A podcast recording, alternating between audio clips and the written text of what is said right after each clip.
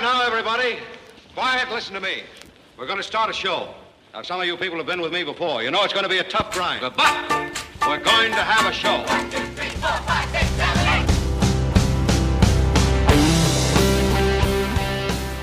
大家好，欢迎收听成电台，我是 KID。呃，最近看了一部电影，里面讨论了生死的话题。里面说，人为什么恐惧死亡呢？可能是因为害怕被忘却吧。你不见了，但世界依旧如故。三十岁之后，发现这可能是一个需要明白的道理。可能这是绝望的话。在即将不久的时候，可能还有个两三个月就要告别这一年了。似乎不太合时宜，有些丧，但生活人生都是如此吧。其实很多时候，人和世界打的交道，到最后全都作用在你自己身上。无论是乐观的、忧郁的、兴高采烈的，或者充满愤恨的，其实都不太重要。这个世界，这个时代，很多时候，或者说更多时候，都没有办法帮你。其实很多人不知道这个。当然，在我更小的时候，我也不知道，把情绪交给了世界，并由它肆意妄为，折磨自己，同时折磨好友、同伴和家人。现在看来，不知道那股子忧伤是从何而来，似乎这个世界都在负我。后来明白，他哪里有功夫理你啊？后来进而变得理性吧，也包括进步的控制，不纵容情绪，不把自己放在负面的地方。那是一种很玄妙的感觉，就像一床被子，有时候被铺开来，有时候拿到阳光底下晒一晒，有时候可以揉得很乱，看起来很舒服。我相信可以做到这些，保持冷静又很从容，这是非常难得的事儿。花谢的时候已没有力量，飘落的树叶像你的脸庞。我不愿看到你哭泣的模样，我只想看到你眼里的倔强。抬眼望去，那大雁飞过，忙碌的他们要飞向南方。我看着他们总有自己方向。明天的我，他是又在何方？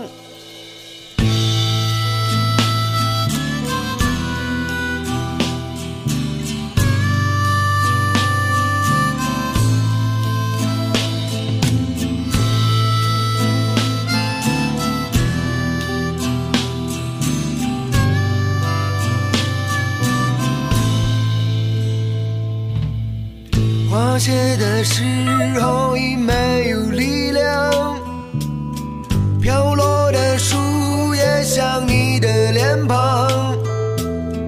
我不愿看到你枯萎的模样，我只想看到你眼里的倔强。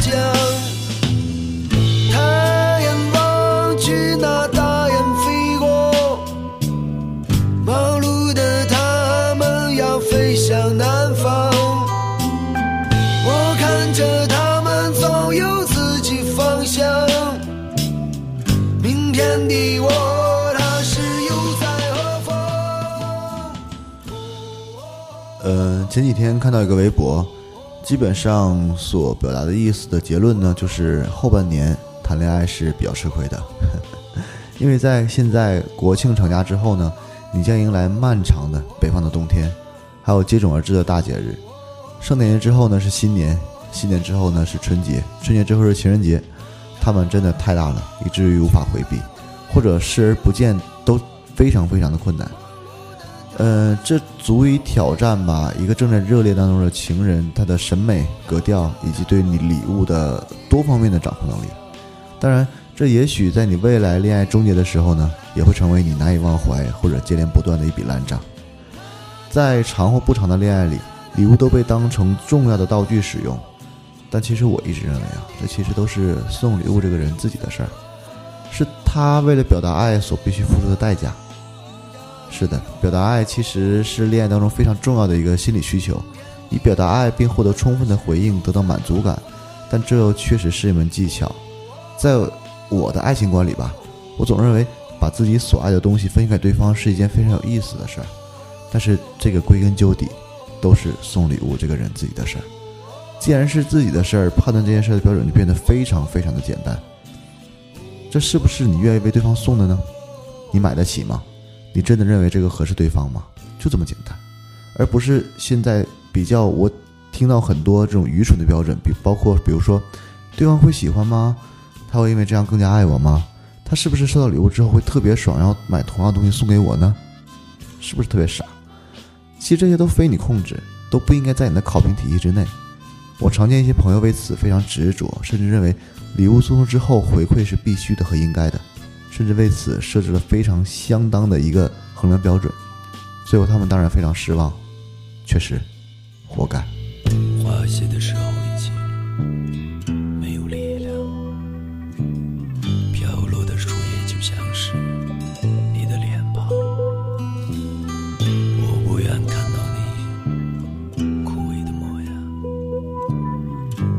想看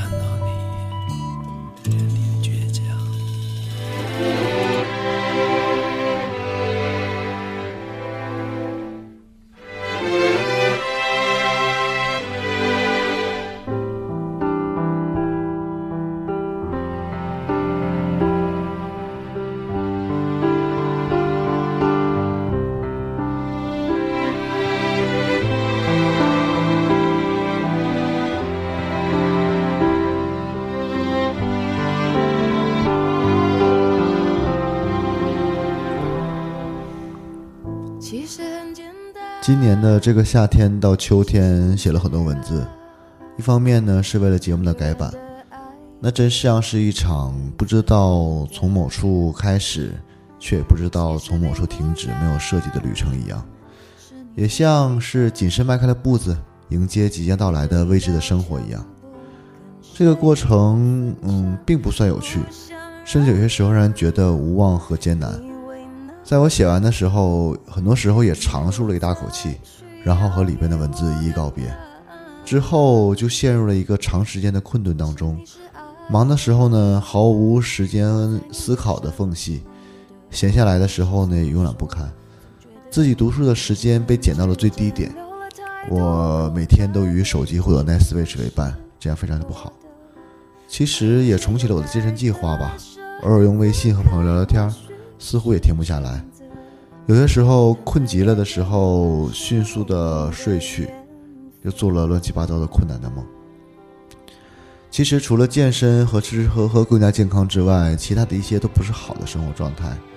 更加糟糕的是，我已经好长时间没有好好的用吉他练一首歌了，没有认真的去画一幅画，没有去好好的听一张专辑或者看一部电影，似是似乎我是失去了感知生活的一个能力。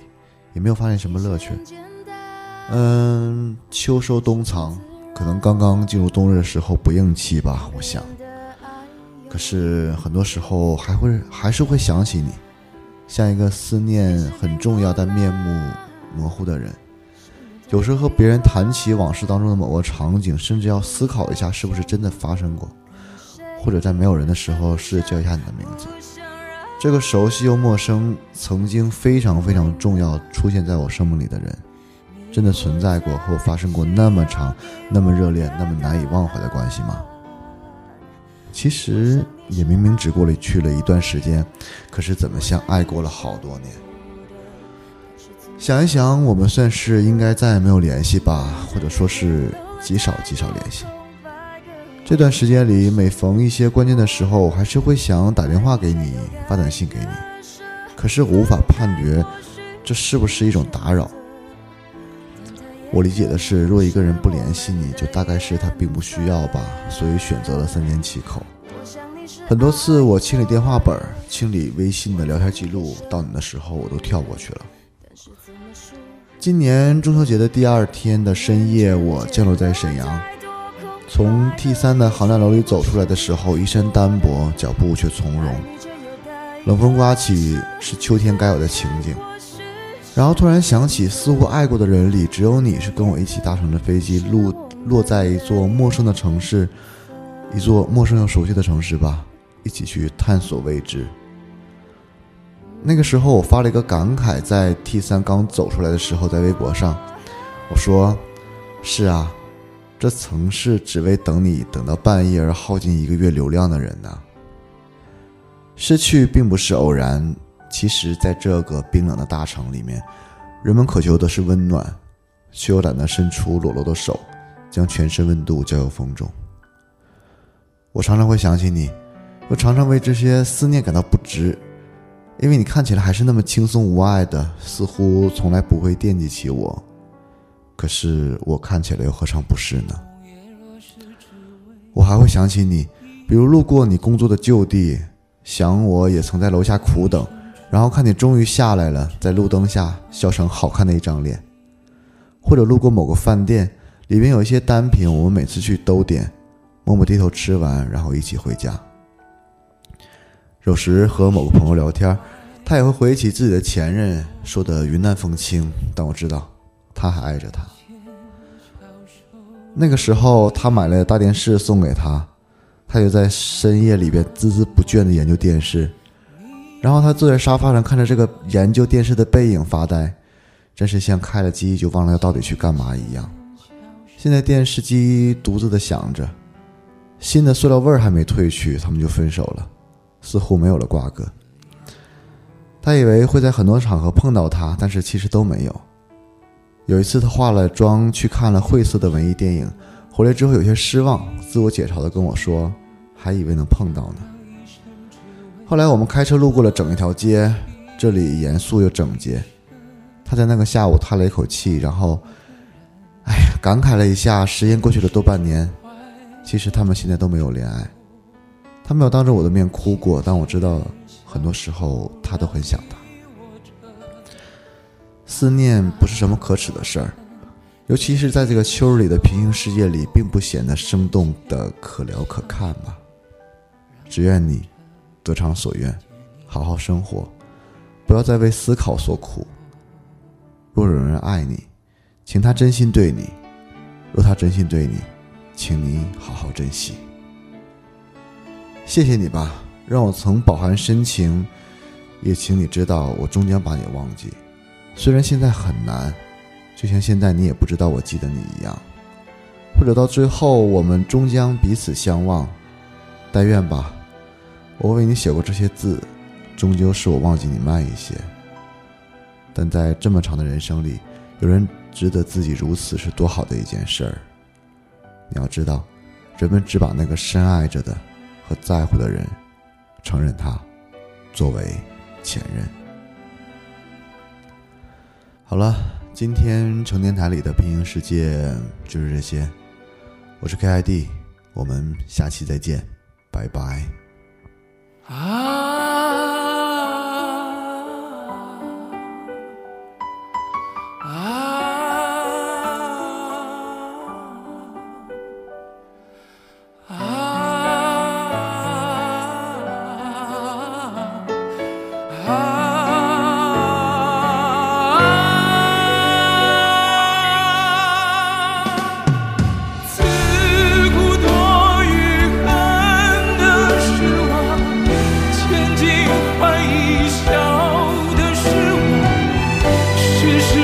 只